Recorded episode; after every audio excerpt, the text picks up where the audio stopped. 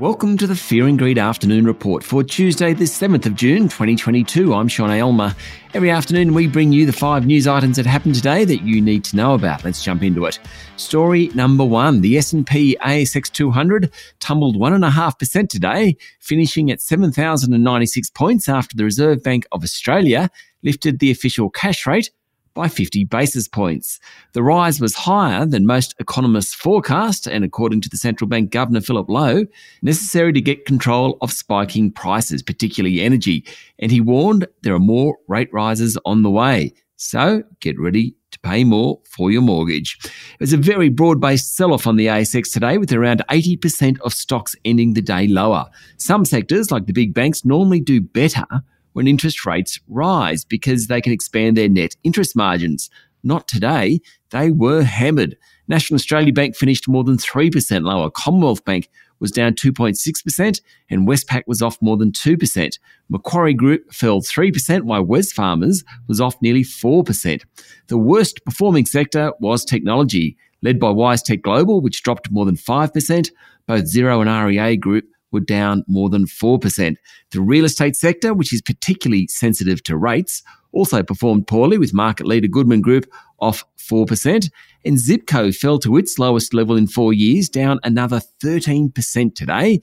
Zipco's down almost ninety-five percent since its high in February last year. Why the slide?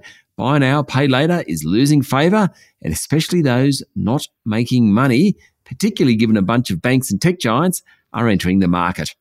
Story number two, the lift in the official cash rate triggered a big jump in the Aussie dollar to back above seventy-two US cents. Short-term moves in currencies are very linked to interest rates, so when the Reserve Bank said it was going to lift rates more than anticipated, the currency appreciated. Also helping is soaring commodity prices. The Bloomberg Commodity Spot Index jumped two percent this morning. The index tracks twenty-three raw materials, and gas and wheat are leading the index higher. It's up thirty-six percent this year. That's good for the Aussie dollar.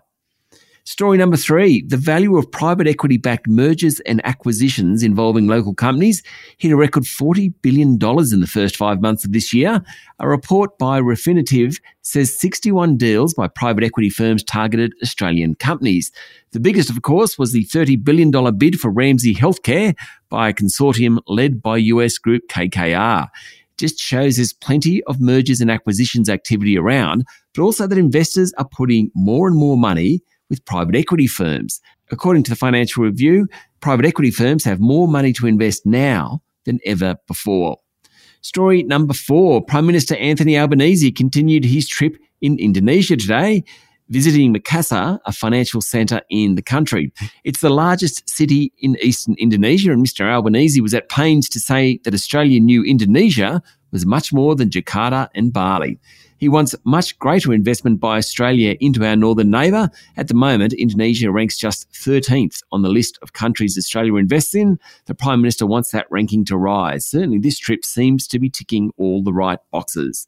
And story number five, well, United Kingdom Prime Minister Boris Johnson can claim three-fifths of his Conservative parliamentary colleagues like him after winning a vote of no confidence in Parliament overnight. He's definitely a Teflon man, though the Partygate affair, whereby Johnson held and hosted parties at ten Downing Street during COVID lockdowns, hasn't gone away. His critics can't call another no-confidence vote for a year. That gives him some breathing space. He said he now wants to put the issue behind him and focus on the cost of living, the war in Ukraine, and getting the U K economy flowing again. I don't think the public's going to let him do that. That's it for the afternoon report for Tuesday, the seventh of June, twenty twenty-two. Michael Thompson and I will be back tomorrow morning for the Wednesday edition of Fear and Greed. I'm Sean Aylmer. Enjoy your evening.